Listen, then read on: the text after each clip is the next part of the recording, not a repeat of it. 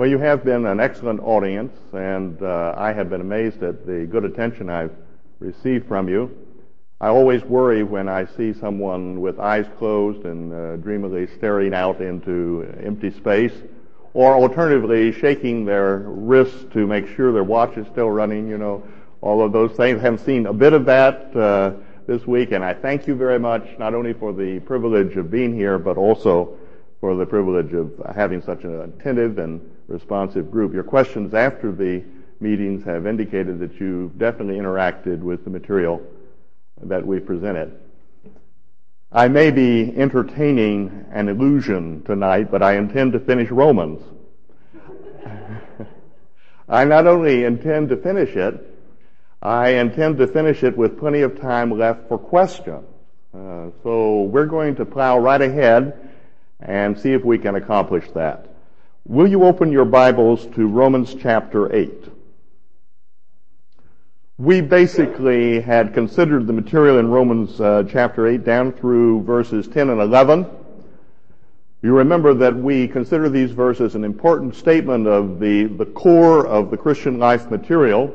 And I hope that you have not forgotten since last night that uh, cha- verse 10 tells us that if Christ is in us, the body is dead because of sin, but the spirit is life because of righteousness. I've called this a snapshot of the Christian. Now our problem therefore is how do we express the life that is inside us through a body that is dead? The answer to that of course is in verse 11. If the spirit of him who raised up Jesus from the dead dwells in you, he who raised Christ from the dead will also give life to your mortal bodies. He will make your physically dead bodies, your body, your physical bodies that are spiritually dead, he will make them instruments and vehicles for the life of God. That leads to the conclusion uh, that is expressed in uh, verses 12 and 13. Can you see that overhead? To some extent, almost. All right, what he is saying in verses 12 and 13 is the result of the exposition that he has given is that we are no longer debtors to the flesh to live after the flesh. We have no obligation to live in sin. Whereas before we were Christians, there was nothing else we could do. Now we have the option. And notice that he says in verse 13, for if you live according to the flesh, you will die. If I live according to the dictates of my physical body, because my physical body is dead to the life of God, the only experience it can mediate to me is an experience of death. That may be understood in terms of uh, losing contact with uh, God, and it can also be understood in terms of ultimately hastening my physical death. But if we live our lives in accordance with the flesh, since the body of flesh is dead, our experience will be an experience of death. But if by the Spirit you put to death the deeds of the body, you will live. And so by the power of the Spirit, it is possible for us to experience eternal life and to live it out through our physical bodies. Now in the following uh, verses, verses 14 to 15, he points out to us that the experience that he has been talking about, the experience of living by the power of the Spirit, is the experience of adult sonship. As many as are led by the Spirit of God, these are the sons of God. One should compare this particular passage with Galatians 4, 1 to 7, where the idea is that the law applied to men and treated them as minor children. But now that the Holy Spirit has been given to us, we are in the status of adult children, and we live as adult children. And the realization of this status as adult children comes about when we allow the Holy Spirit to empower us and to direct and control our lives. In addition to this, the Holy Spirit becomes our partner in the prayer life. The spirit that we have received is not a spirit of bondage. We are not under the bondage of the law, but a spirit of adoption. The Greek word here means a sonship adoption the spirit of adoption whereby we cry out to God, Abba Father. And then we have the famous statement in verse 16, the Spirit Himself bears witness with our spirits that we are the children of God. Please observe. This verse does not say the Spirit Himself bears witness to our spirit, but along with our spirit. This verse is often, I think, misapplied to the issue of assurance of salvation as if there were some form of subjective communication between the Holy Spirit and my spirit assuring me that I am uh, saved by the grace of God. Our assurance basically rests upon believing the promises that God has made to us as believers. And what is really being considered here is that the Spirit lives within us. And when our spirit cries out, Abba Father, the Holy Spirit joins in our prayers and uh, also affirms before God our sonship. Later on in verses 26 and 27, we will see more clearly what the partnership of the Holy Spirit in prayer really means. But the the verse here does not refer to assurance, but to the presence of the, the spirit of adoption in our hearts, so that our spirit bears witness to God that we are the children of God, and the Holy Spirit joins us in that witness. And if we are children, the apostle says, then that means we are heirs. And what is particularly interesting here is that there are two forms of heirship briefly suggested here. If we are children, then we are heirs. First of all, heirs of God. And all of the children of God are heirs in the sense that there are certain things that they inherit in eternity which belong to all of the people of God, immortality, sinlessness, and so on. But there's also a, another form of heirship that is predicated on suffering. Notice what is said here. Heirs of God and joint heirs with Christ, if indeed we suffer with him, that we may also be glorified together. You remember that the ancient law of heirship in uh, the Jewish nation was that all of the children of a father inherited, but the firstborn son inherited a double portion. That was the way heirship worked. So what we may say that we have here is, first of all, the heirship to which all of the children of God are entitled, the immortality and sinlessness and uh, presence uh, of God that we inherit in the future. And then also a share is open to us with the firstborn son. And if we are willing to suffer with him, then we can be glorified with him. Another way of saying this is the way Paul puts it in 2 Timothy 2:12, if we endure, we shall also reign with him. So this is the portion of the firstborn, this is the heirship that is open to those who endure suffering. That leads the apostle to the final section of the Christian life uh, unit in which he addresses directly the subject of suffering. Let me see if I can get this up a little further so maybe you can see it just a little bit better.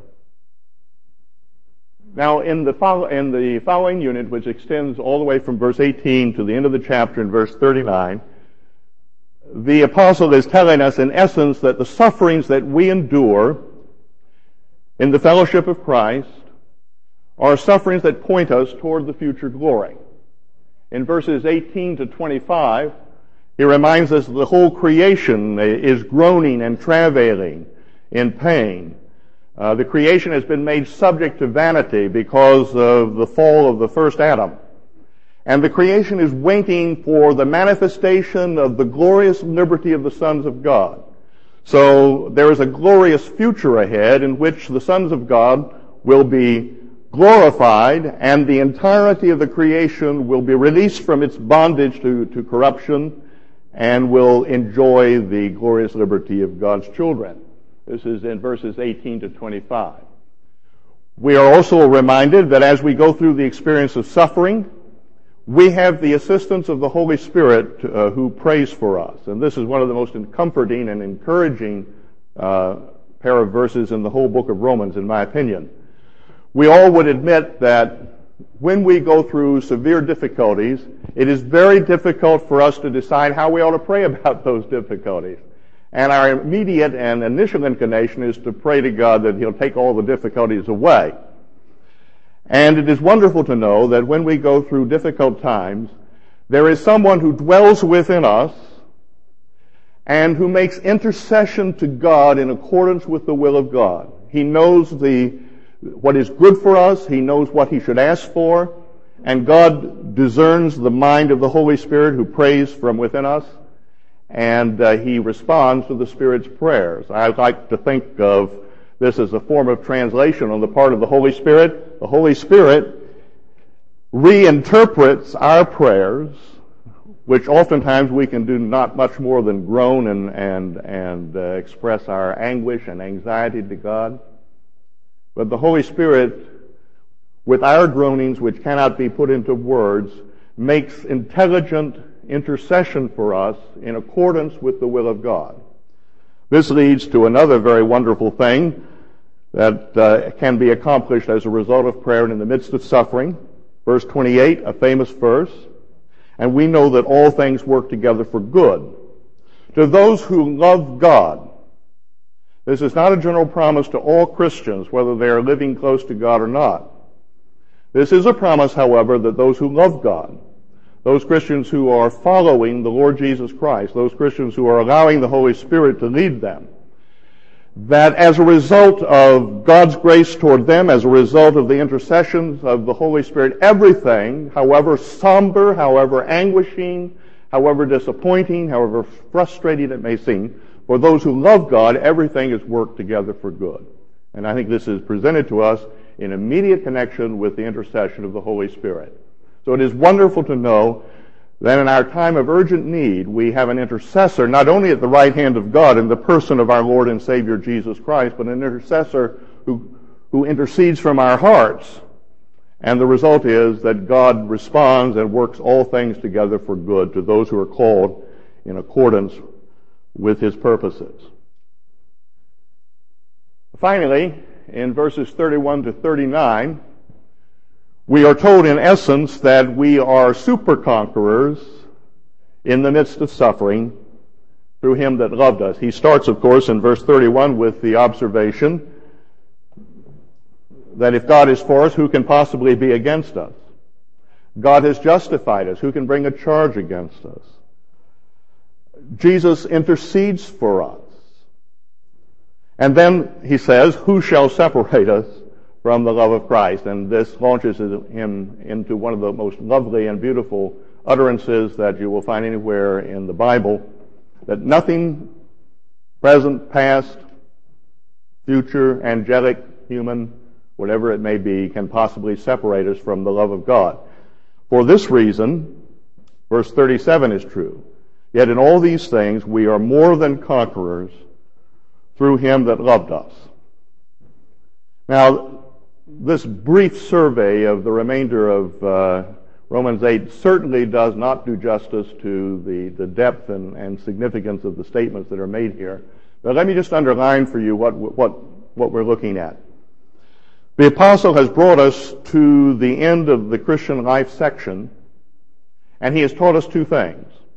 Number one, that we do not need to live under the dominion of sin any longer because the resurrecting power of the Holy Spirit can make these dead bodies of ours vehicles for the life of God.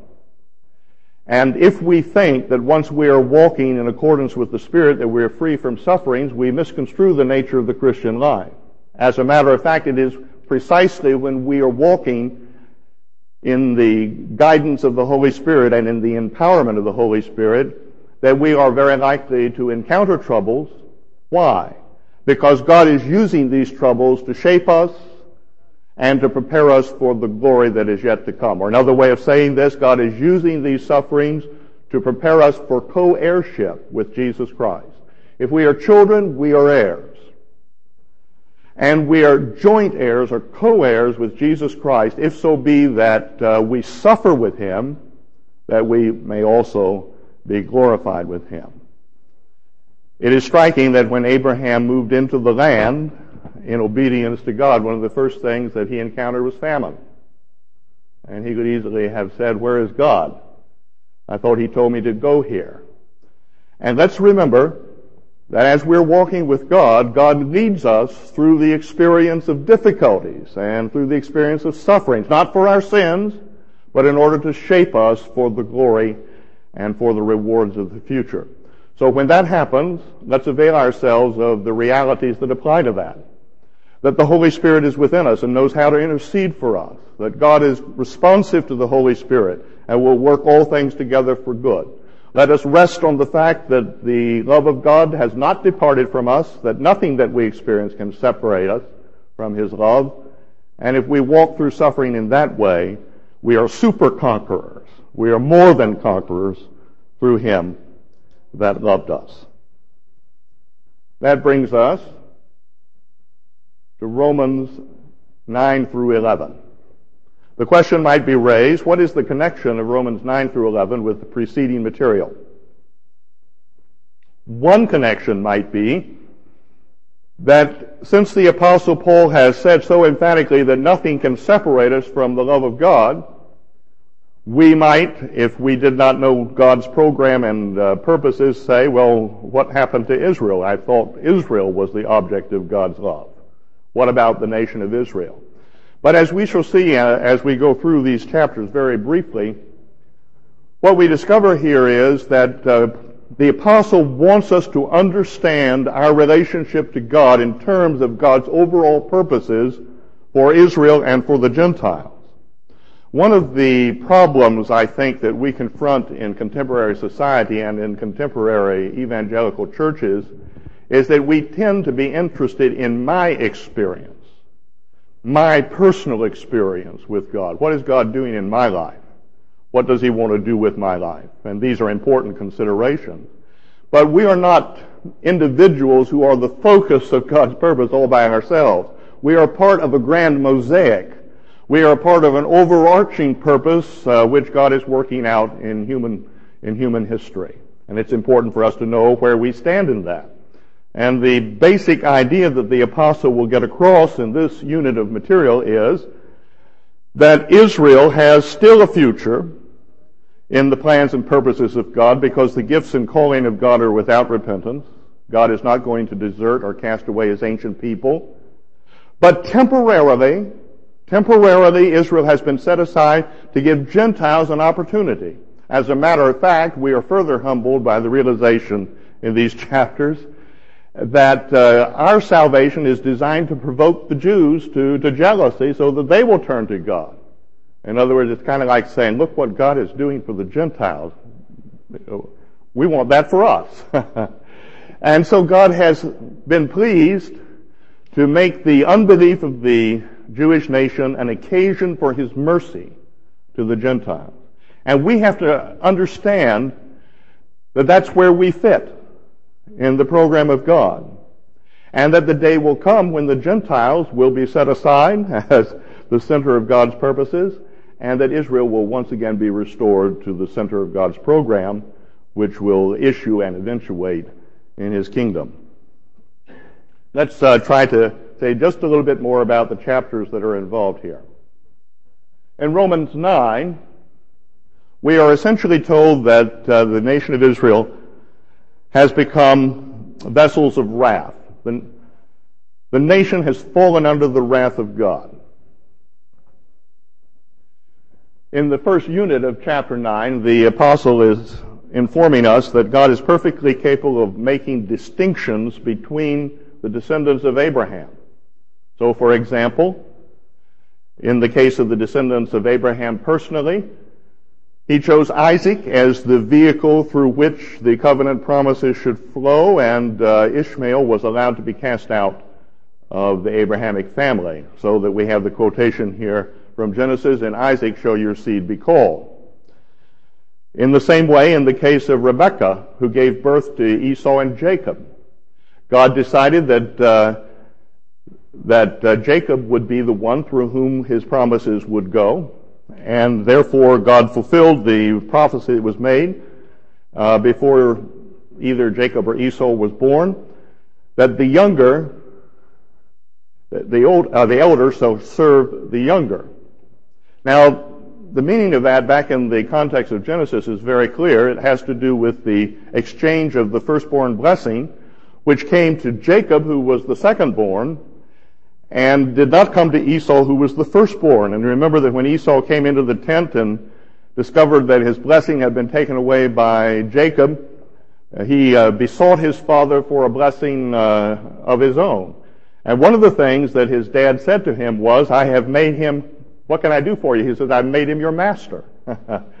I've made him your master. I've given him this and I've given him that. But of course, as we know, Isaac did manage to give Esau a blessing, but nevertheless, the purposes of God were fulfilled in that the choice that God made was the choice of the younger of the two brothers, and it was through the younger of the two brothers that the Abrahamic promise was flowing. God also has the right to harden those whom he will harden, and Pharaoh is used as an example of this. I'm going to pause to say a word about uh, this section of the text, and I have a strong feeling that when the question and answer period uh, opens, I may be asked further questions about this. Let me simply express this idea to you that it seems to me that Romans chapter 9 has been made to carry more theological freight than it was intended to carry. It is certainly true that in the background of his mind, the apostle Paul is dealing with the fact that in the current nation of Israel, there were those who were still in the flesh, they were unsaved, and there was a remnant of Jews who were saved. Now he is drawing upon Old Testament analogies to show that that is something that uh, correctly reflects the way in which God works. But I would like to suggest that there is nothing here that suggests that uh, Ishmael, for example, was necessarily unsaved. Ishmael was not allowed to uh, take the place of a son in the household of Abraham. He was cast out. But if you go back to the Genesis record, you will find that God promised to bless Ishmael as well because he was Abraham's seed. This goes double for Esau. In my opinion, if I had to guess, I would guess that Esau will be with us in the kingdom. In fact, in the book of Hebrews, he is used as a, a warning to Christians about uh, trading away their uh, inheritance rights.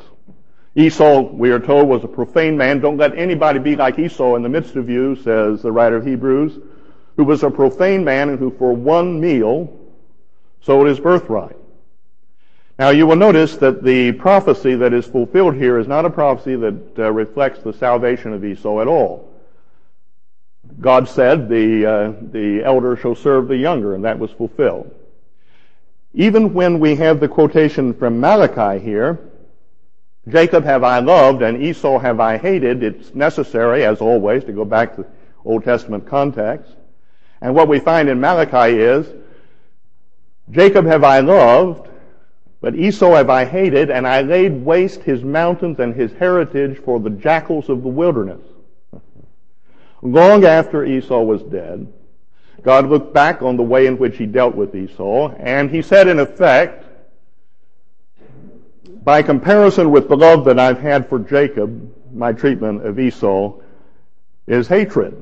But there's nothing in that text to indicate that God hated Esau before he was born and that God condemned Esau to eternal hell. So I, I personally think that uh, a great deal has been made out of the uh, material in, in Romans chapter 9 that Paul did not intend for us to, to do. This is how God operates. God can di- differentiate between the physical seed of Abraham. He has done so in the case of Ishmael and Isaac. He has done so in the case of Jacob and Esau. And he's doing so in Paul's present day and in our present day too, because some of Abraham's physical children are within the family of God and objects of the promises made to Abraham, and some are not. And I believe that's the core of the message that is found here. Now we notice uh, also that in the last part of the chapter, we are told that uh, this is exactly what he's done here and now. Look particularly at verses 22 and 23. What if God, wanting to show his wrath and to make his power known, endured with much long suffering the vessels of wrath prepared for destruction? Here he obviously has in mind the unbelieving Jews. God has put up with them a lot, but they are objects of his wrath. On the other hand, and that he might make known the riches of his glory on the vessels of mercy which he had prepared beforehand for glory. Even us whom he called, not of the Jews only, but also of the Gentiles. So on the one hand, God has exercised wrath toward the unbelieving portion of the nation. On the other hand, God has exercised mercy toward the believing portion of the nation and toward the Gentiles themselves. A very important text here is 1 Thessalonians 2.14, and I'd like you to turn with it with me briefly to that text to just take a quick look at it. 2 Thessalonians chapter 2. I'm sorry, 1 Thessalonians chapter 2. This more fully expresses the idea that is already present in Romans 9. 1 Thessalonians 2.14, For you, brethren, became imitators of the churches of God which are in Judea in Christ Jesus. For you also suffered the same things from your own countrymen, just as they did from the Jews, who killed both the Lord Jesus and their own prophets, and have persecuted us, and they do not please God and are contrary to all men, forbidding us to speak to the Gentiles that they may be saved, so as always to fill up the measure of their sins, but wrath has come upon them to the uttermost. Notice how this fits our whole discussion of wrath. This is not something that lies in the future for the nation of Israel. This is something that has happened now. The nation of Israel is under the wrath of God to the uttermost because look how contrary they are to everything. They're opposed to God. They persecute Christians. They killed the Lord Jesus. They killed their own prophets. They're contrary to all men. Wrath has come upon them to the uttermost. Romans 10 tells us something very obvious that Israel therefore needs to be saved. I want to suggest, of course, saved from wrath. And I am going to come back to this uh, particular chapter at the very end because as we all know, the famous two verses, Romans 10, 9 and 10 are here. And I'd like to reserve a discussion of those for the very end. But let me just point out that two points at least are made in Romans 10 Israel needs the message that Paul preaches, but unfortunately Israel has heard the message and has rejected it. Romans 11, however, gives us the upside of things. The nation of Israel will be ultimately restored. For the present, the majority of the Israelites have been hardened, but there is an elect remnant that carries on the, the plans of God for that nation and are the recipients of the Abrahamic promise, so that God has not utterly cast the nation away. But the setting aside of Israel as a whole gives opportunity to the Gentiles, and uh, God's mercy is going out to the Gentiles during this period in which Israel is rejecting the message of Christ. Within this section comes the very famous illustration that Paul uses about the uh, olive tree. Now, sometimes the illustration of the olive tree is wrongly taken as if it were something of a statement about uh, eternal security. And uh, some who do not believe in the doctrine of eternal security have construed it as denying that doctrine. I think that's a wrong approach to that particular unit. And it would seem to me that the olive tree, the natural olive tree, is uh, an illustration of or a figure for the Abrahamic covenant. The natural beneficiaries of that covenant, the natural branches that belong within the covenant are the physical descendants of Abraham. However, most of them have been cut off through unbelief. And out of the wild olive tree of uh, Gentile uh, nations have been cut the olive branches of those who have believed in Christ, and they've been grafted into the olive tree, and they partake of the root and fatness that come from the roots of that olive tree. In other words, they have benefited from the Abrahamic blessing. In thee and in thy seed shall all the families of the earth be blessed. However, Paul has a warning. The Gentiles should not be high-minded. Because if God was willing to cut out the natural branches and graft in the wild branches, he would be willing to do the reverse. he would be willing to cut out the wild branches and graft the natural branches in again. This is, of course, a way of talking about the fact that God will at some point, and we believe not in the very distant future, return his purposes to the nation of Israel. With the rapture of the church, every single Christian will be removed from the world. Where will God start? He will start in Israel. With whom will he start? He will start with the two witnesses and then with the converts, won by the two witnesses. And then the, the converts of the two witnesses will include 144,000 people who will serve as evangelists all over the world. And there will be a revival sponsored by the evangelism that emanates from the nation of Israel.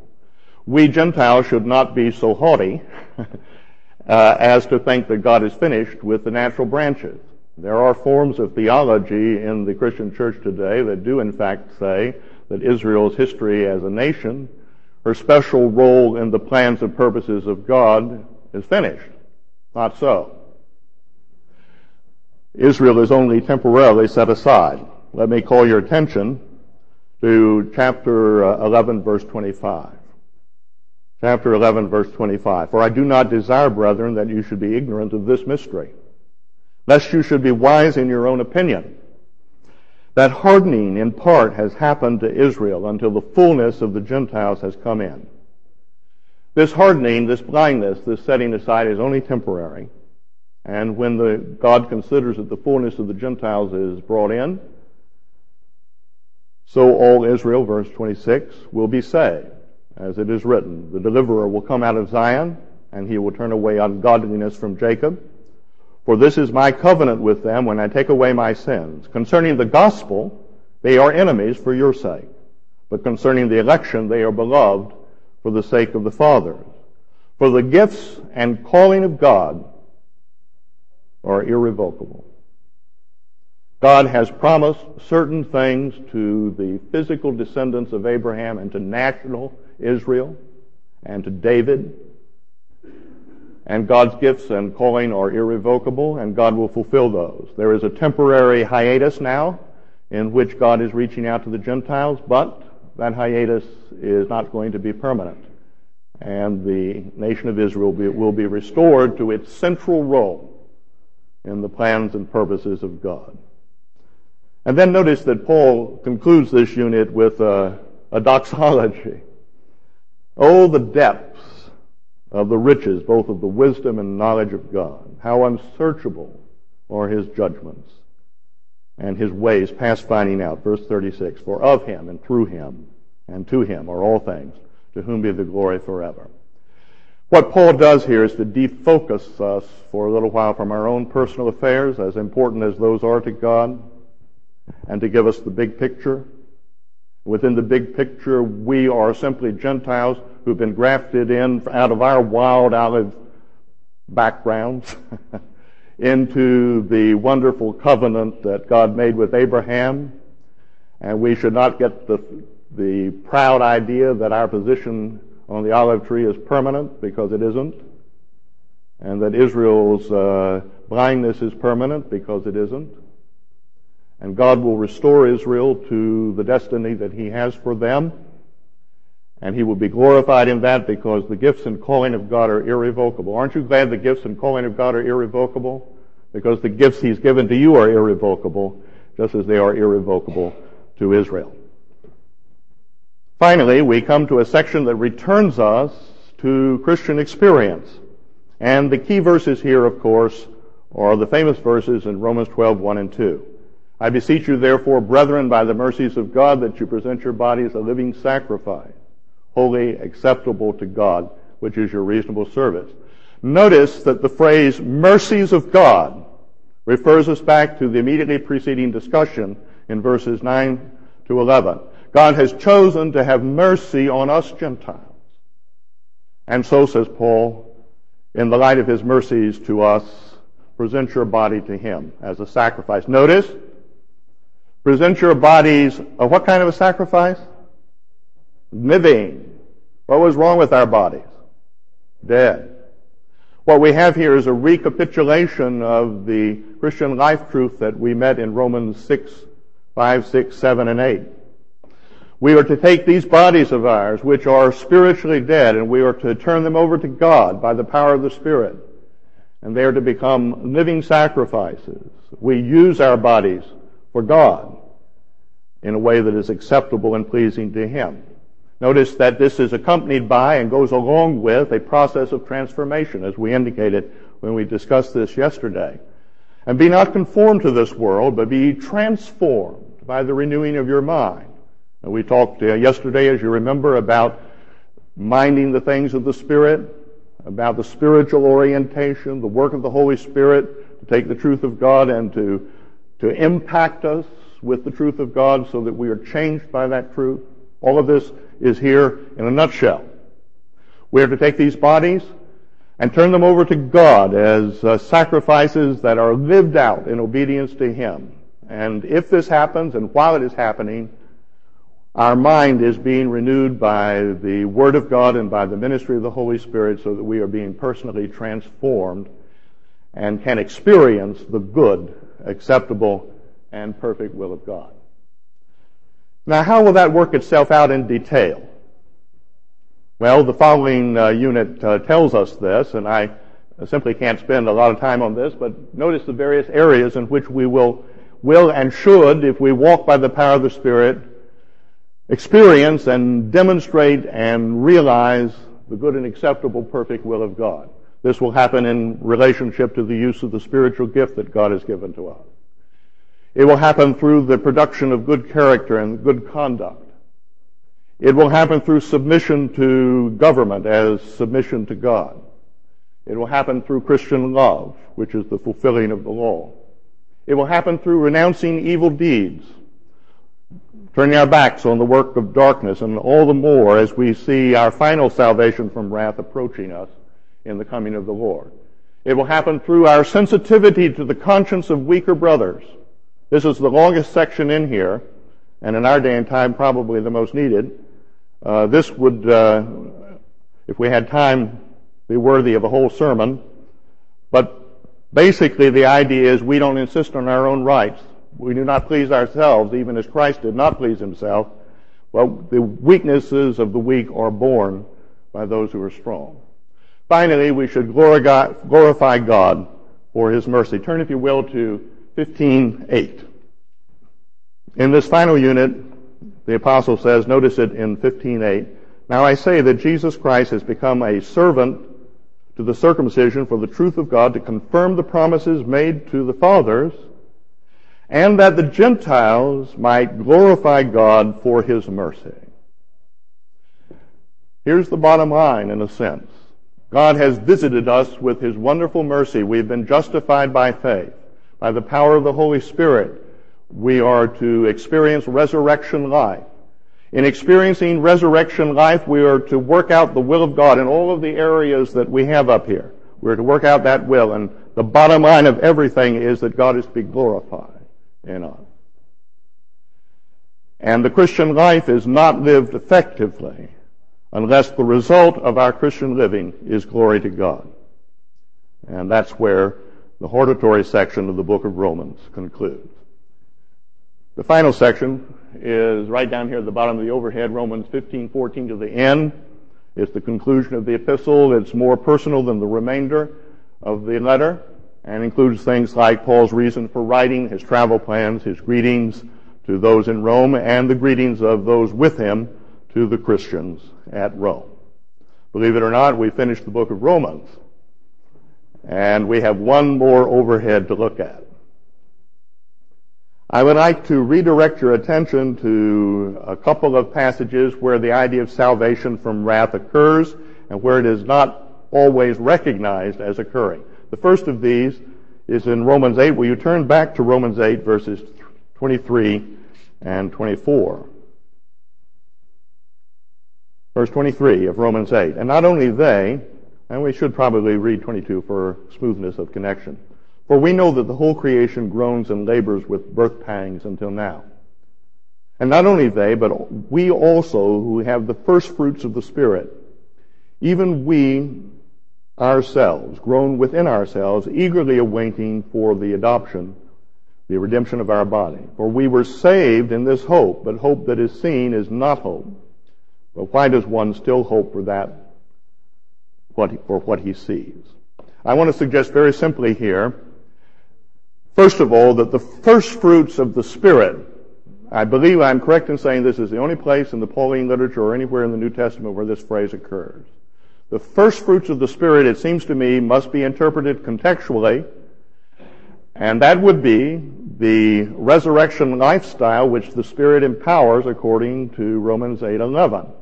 In other words, through this dead body, this physical body of mine, which is spiritually dead, God can give me something that is like the experience of the resurrection itself.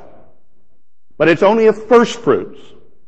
You get what I'm talking about? You remember that in the ancient harvest, the first collection of the grain or the fruits uh, that was uh, brought out of the field or out of the vineyard was called the first fruits, and the quality of those fruits uh, said something about the future quality of the entire harvest.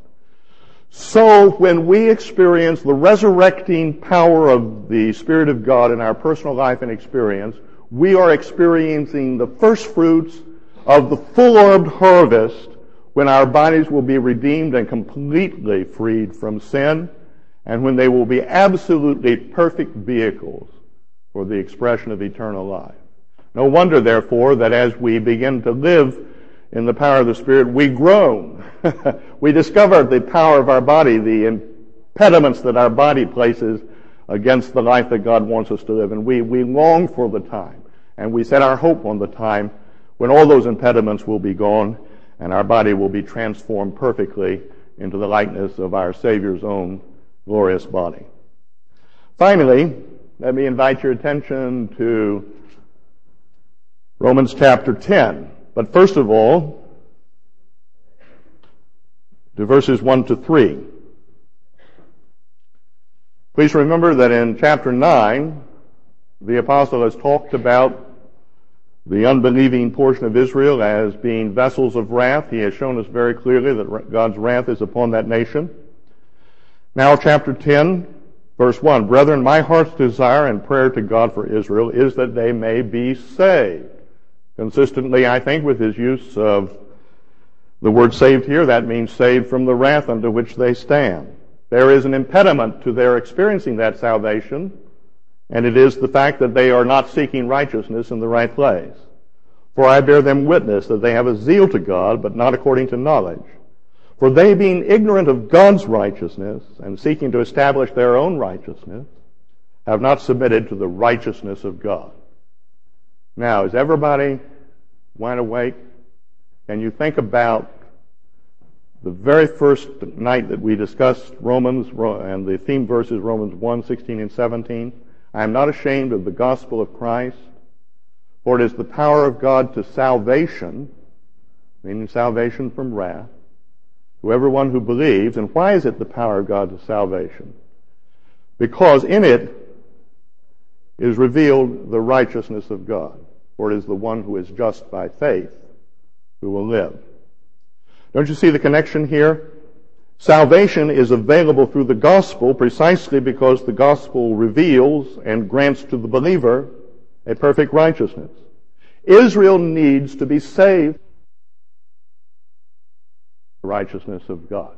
So right here at the beginning of the chapter, we see the same distinction that we saw back in the theme verse. Now let's go to the very famous verses in Romans 10, 9, and 10.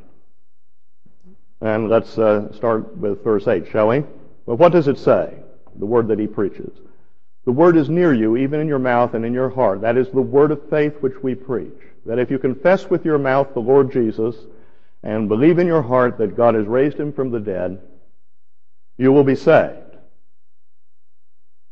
I grew up listening to many preachers who had the gospel perfectly straight and on most days, they were able to present it clearly as based on faith alone. But, once in a while, these same preachers would apparently feel obligated to throw in Romans 10, 9, and 10, and to add, as an additional condition for salvation, confession. I've heard it done many times. And we're not talking here about lordship people. We're talking about people that, that understood that the gospel was by faith alone. And yet, this inconsistency hovered in their presentation from time to time. And fortunately, I think it was the mercy of God. I grew up, grew up and uh, did, wasn't particularly bothered by this verse till I got off to college, and then I was bothered by it. And as I was answering a question by Moni the other night, it was Romans 10:10 10 that opened up the whole book of Romans for me. I want you to notice it again. For with the heart one believes to righteousness, but with the mouth confession is made to salvation. Here, Paul splits it up. And he says, in the heart you believe for righteousness. What is righteousness in Romans? It's justification. And here we find that justification is by faith alone, by what goes on in the heart. But confession is made for salvation. And then the mind should travel back to the discussion of salvation, Romans 5, 9, and 10, and back to the theme verses in Romans 1, 16, and 17. And what we have, therefore, is the same truth that we met right at the outset of Romans that to be saved from wrath, we have to first believe in our heart, and secondly, says Paul, we have to confess. What does that mean? Well, let's look at the following verses. For uh, verse 11, for the scripture says, whoever believes on him will not be ashamed. For there is no different, uh, no distinction between Jew and Greek, for the same Lord over all is rich to all who call upon him. For whoever calls upon the name of the Lord shall be saved. I would like to collect $100 for every time I've heard that verse quoted as how to get to heaven. But if you will look back in the context from which it is quoted, which is Joel chapter 2, you will find that Joel is discussing the wrath of God in the end times.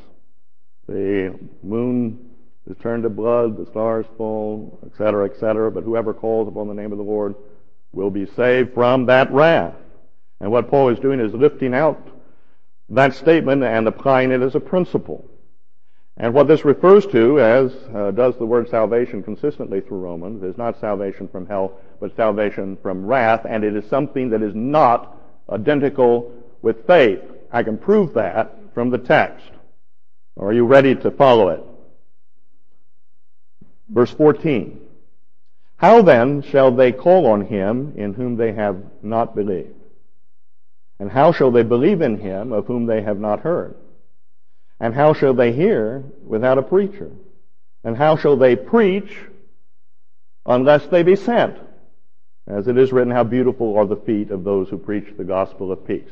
Now let's work at this from the back way forward. And that's what we've done on the overhead here. The first step according to Paul, is sending the preacher. How can they preach unless they be sent? The second step, obviously, is the preaching of the preacher, right? The third step is the hearing of a hearer. How shall they believe in him of whom they have not heard? You have to hear first. And then the next step is believing in the one they've heard of.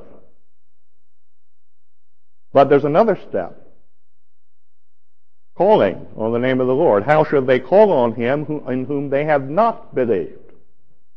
Calling on the name of the Lord is not an action of an unbeliever. It's an action of a believer. Huh? How shall they call on him in whom they've not believed? Very simple process here. God sends the preacher. The preacher preaches. The hearer hears.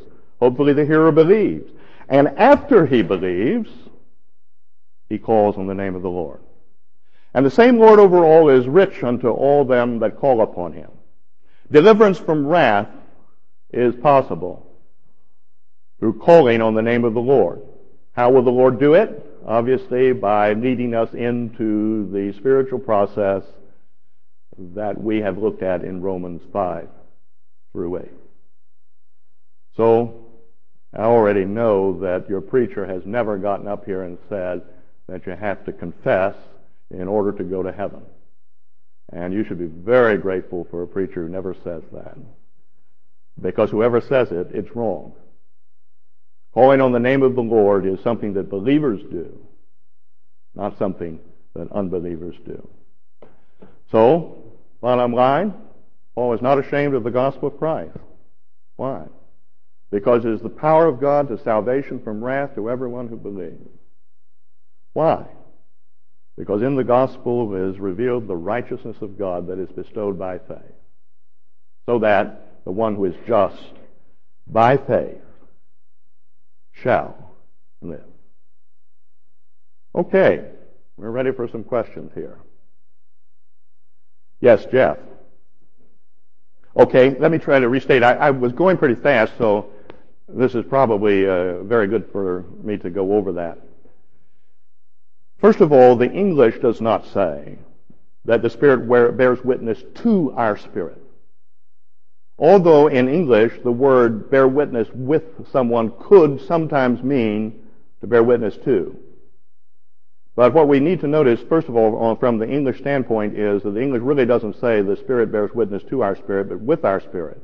When we get behind this into the Greek, however, it seems to me that it is impossible to make this mean the Spirit bears witness to our spirit. The word that is used is, is a word that uh, sumartereo means to bear witness along with somebody. This, you remember that the Jewish law of witnesses, uh, witnesses that in the mouth of two or three witnesses every word shall be established. And this is like saying when we pray to God, there are two witnesses to the fact that we are children of God. Number one, our spirit bears testimony to that because we have assurance of our relationship to God. Number two, the Holy Spirit who joins us in our prayers uh, confirms our witness. And he bears witness along with our spirit that we are the children of God. I believe that the use of this verse for assurance has uh, tripped some people up because what has been produced out of it is a very vague doctrine about the Spirit uh, somehow or other communicating with us uh, that we're saved. And who can know when that happened or how it happened? Oh, okay. You're already stripping me of my transparencies. Uh, okay. That's fine, I know. So, the, the with should be taken as accompaniment and not a communication of the Spirit to our human spirit. We should find our assurance of salvation on the basis of the promises that God has made to the believer. Most assuredly, I say to you, he that hears my word and believes on him that sent me has everlasting life and shall not come into judgment, but is passed from death to life. That's, one, that's the verse, by the way, on which my father found assurance. But there are many such verses. And we rest our assurance on what God has promised to us. And not on some vague inner feeling that we're saved. Why am I bringing what up? well, I'm trying to, first of all, uh, disabuse ourselves of the uh, false notion that we have to look for a witness of the Spirit to confirm that we're saved. But secondly, because the, the context shows that what we're really talking about is the Spirit's ministry inside of us in prayer. Remember, as we get down to verses 26 and 27, we find that the Spirit bears, uh, makes intercession for us. We have a partner in prayer who lives within us, and this is the first reference to that partnership. And uh, it's elaborated in verses 26 and 27. Thanks for the question, Jeff. That was uh, appropriate. Yes, Bob? Well, yeah, I think the gospel is used uh, more or less in the same sense that we expect the gospel to be used. Uh, it's the message of uh, justification, regeneration, etc. But the person who believes the gospel has something happen to him which imparts to him the power of God that enables him to realize salvation from wrath. This is another way of saying what we say in many other forms and, and uh, and expressions. When I'm saved, I'm regenerated, I get a new nature. That makes it possible for me to live out a new nature and a new kind of life. Or as the Apostle Peter states it in uh, 2 Peter 1, God has bestowed upon us, through the knowledge of Him who called us, all things that pertain to life and godliness. At the moment of faith, we got, get everything that we will actually need to live the Christian life, and then we must learn to live it. So I think that's the idea here. The gospel is still the, the message of justification, the message of eternal life through faith. But when the gospel is believed, the power of God becomes available to the believer to experience salvation from wrath, to live a new life. Also a good question. Nasser? Mm-hmm. Yeah. Well, the, the question is, uh, if we say that in our flesh dwells no good thing, uh, how is it that uh, unsaved people do some good things, or things that we would call good? Uh, one answer that I would give to that is, remember the statement he makes in Romans, whatsoever is not of faith is sin. And there is a sense in which God does not accept as a genuine good work, even a good deed, if it's not done uh, out of faith in Him. and out of faith in his Son. Another way of saying this is, many unsaved people realize that it's in their best interest to be, to be good at some level and to some extent. So if we analyze motive and faith behind all of this, we would probably say that even though the things are good in terms of their external character, they are not ultimately good in terms of motivation and faith that lie behind them. To be genuinely good. Without faith, it is impossible to please God. Just, that's right. Yeah. The, the human estimate of what is good and the divine estimate are not necessarily the same. Uh, we are certainly happy that not everybody is a murderer or that not everybody is a thief. Um, but of course, uh, there are more than one reason for not being a murderer. one is I don't want to get caught and go to prison for it. Uh, and in any case, if I am living a moral life without faith in God, uh, that means that the root of that action is not what it should be. The motive really counts. Uh huh. It's not just what I do, but why I do it. Uh, what, Arch? But God looks on the heart. Right. Uh, that's why also, by the way, uh, Paul says in Corinthians, judge nothing before the time uh, when God will bring to light the hidden things of darkness and make manifest the counsels of the heart, and then shall every man have praise of God. God, uh, this is in a Christian context. I can do the right things as a Christian for the wrong reason. And uh, since I'm a preacher, I may as well bring it close to home. I could get up and try to feather my own nest by my preaching or enhance my reputation by my preaching. And God won't reward me for feathering my nest or enhancing my reputation. I should be serving Him, should I not? And so, at the judgment seat of Christ, God is going to evaluate not only what we did, but why we did it. And then, that's why we can't judge anything definitively. We can say, yeah, that was a good message, and we, uh, all us preachers appreciate that when you say it. But in our hearts, we should be saying, I hope God thought it was as good as, uh, as that. Or maybe just a little bit good. So, God is going to examine us in terms of reality, uh, which we only partially see as human beings. Answer? Okay, uh, and of course that's a, a question frequently asked, an important question. What happens to those who have never ever heard the gospel of Christ?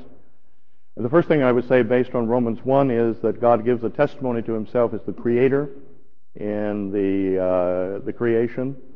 Uh, the invisible things of Him are clearly seen, being understood by the things that are made, even His eternal power and Godhead, so that they are without excuse.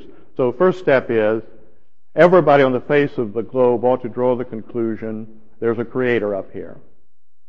The, log- uh, the logical next step would be to seek the Creator. Why did He create me? Why am I here? What is His purpose for me? And where there is a genuine seeking of the Creator, God always meets the person who seeks Him. He's a rewarder of them who diligently seek Him. Now, it is fairly clear from uh, certain scriptures in the New Testament that God considers it more serious to reject the message after having heard it than to uh, be lost having never heard it. And that certainly appears to have some effect upon the degree of punishment in hell. It will be more tolerable for Tyre and Sidon in the day of judgment than it will be for you, Capernaum, or for you, Bethsaida. If the miracles that had been done in you had been done in them, they would have repented. So God takes into consideration the differences in opportunity. But finally, all men are responsible to the light of creation and should seek God, and if they do not, God is justified in condemning them for not doing so, because had they sought Him, they could have found Him. I remember hearing a, a very impressive story years ago given by a missionary to Persia, and he was a, uh, an elderly man at the time and had spent quite a few years over there. Uh, that would be your country, I think, uh, Nasser. And uh, this is the story he told. He said he went into the interior interior of Persia and uh, to the city square, and he was met by a, a stranger. And the stranger invited him into his home. that night, and so the missionary went with him. And after they had settled down and began to talk, this Persian native said this to him. He said, I had a dream. And he said, In my dream, I was told, there will be a stranger coming to your city. Receive him into your house, and he will tell you the true way. And the missionary testified to the fact that he led the man to saving faith in Christ that night. What I would uh, conclude from that is that that individual was already a seeker after God. The gospel was nowhere around him. But God knew how to get the gospel to him in the person of this missionary. So God is a rewarder of those that diligently seek him. You remember that what Abraham said, I think, is what we all fall back on here. We don't understand all the complexities of this type of issue. But Abraham says, Shall not the judge of all the earth do right?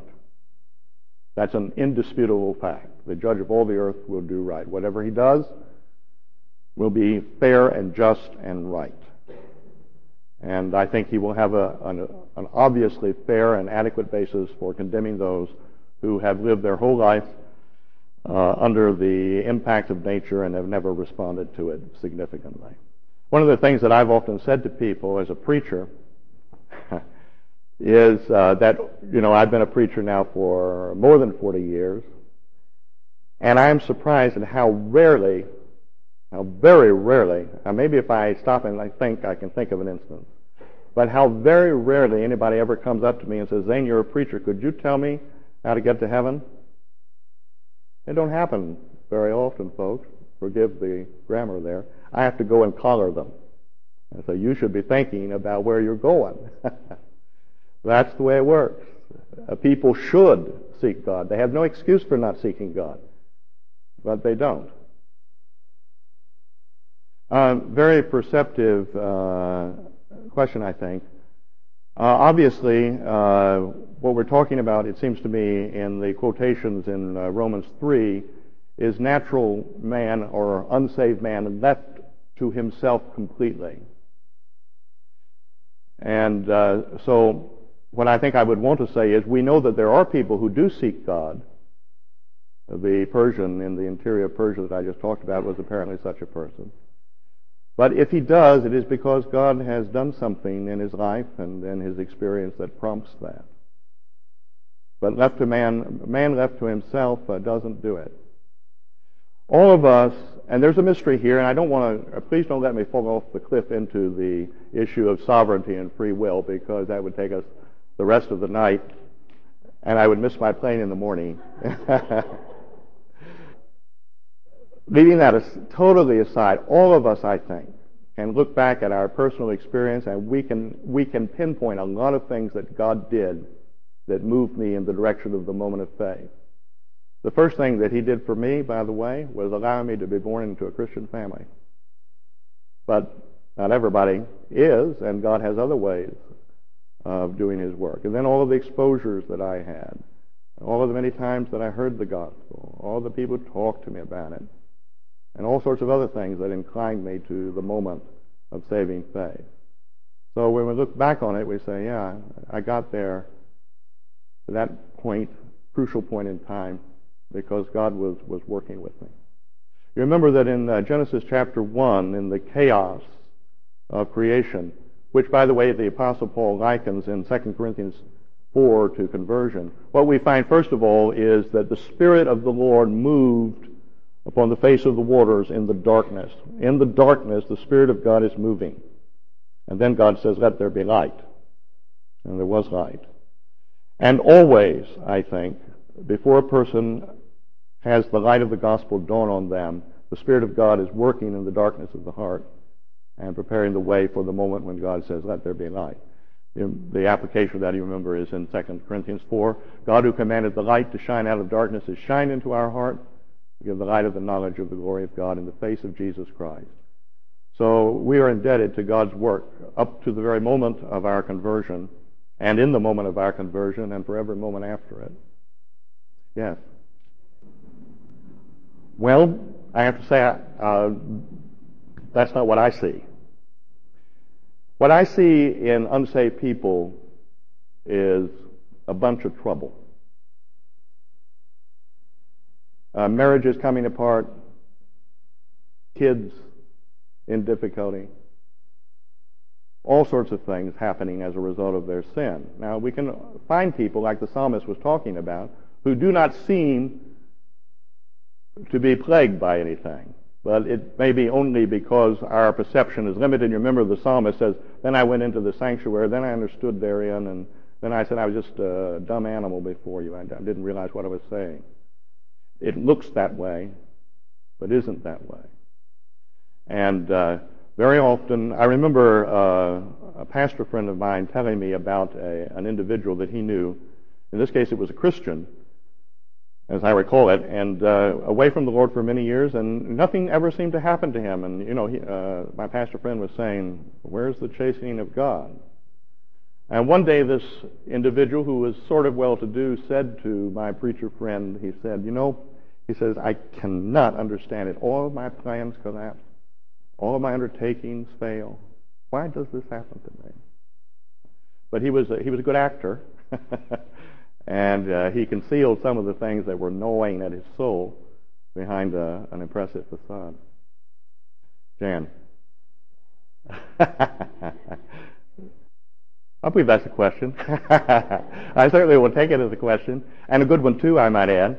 Uh, we were talking to Moni the other night uh, about the fact that it was Romans 10, 9, and 10 that really opened up the book of Romans to me, because I'd always heard this, these verses uh, treated in the very traditional way.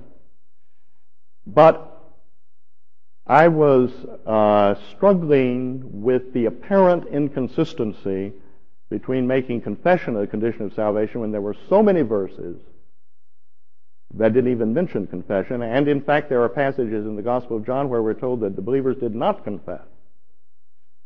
So what happened to me was that I I confronted the problem. Now, for, for a long period of years, I just kind of took it the way it was normally presented, but for some reason or other, and I can't trace in my memory exactly what got me started here, but for some reason or other, I, I confronted the passage uh, as a, a freshman in college.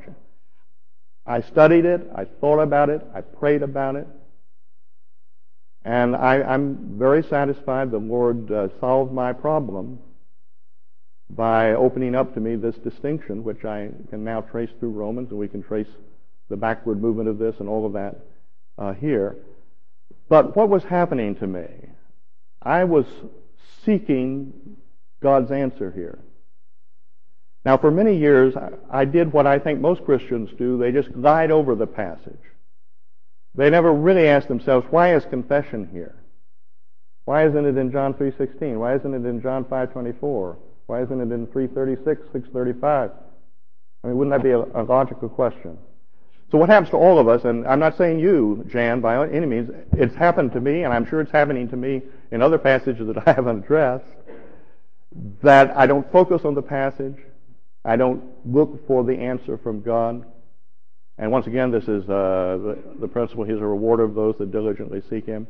If I mean business about understanding the Word, if I confront the difficulties that I can perceive in the Word and, and seek the help of God, God wants me to understand His Word and he will bring it to me. I'm convinced you, you or any other Christian could have come to this solution in time. But then the other side of it is, Jan, that uh, those of us who teach, it's our, you know, I wasn't thinking of myself as a teacher of the future in uh, my first year in college, but those of us who teach are up here to point out some things to those whom we teach that they should notice in the Word, and hopefully you'll all go back and read Romans carefully and see if the things that you've heard here line up with the, the reading of Romans now that they've been pointed out to you. But hopefully all of you will, will embrace this as and internalize it as your own.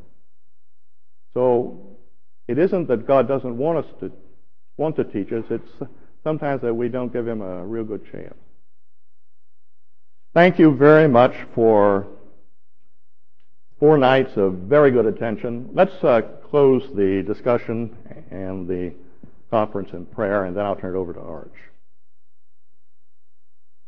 Father, I want to thank you for these brothers and sisters who have come back night after night because they have a hunger for your word and they are interested in this very crucial book of your word. And I want to pray that you will bless the the study that we've had together. I want to pray that the, each and every individual may take these things to heart, may search the scriptures, search the book of Romans to see that these things are so, and may they appropriate whatever has come from thee. We just pray that you will make your word fruitful in the hearts of each and every individual in this audience, and let it be for your glory. We realize that as Gentiles, we've been brought into your mercies. We are profoundly indebted to you for those mercies. We pray that we may glorify you in our bodies and in our spirits, which are yours. And we ask this in Christ's name. Amen.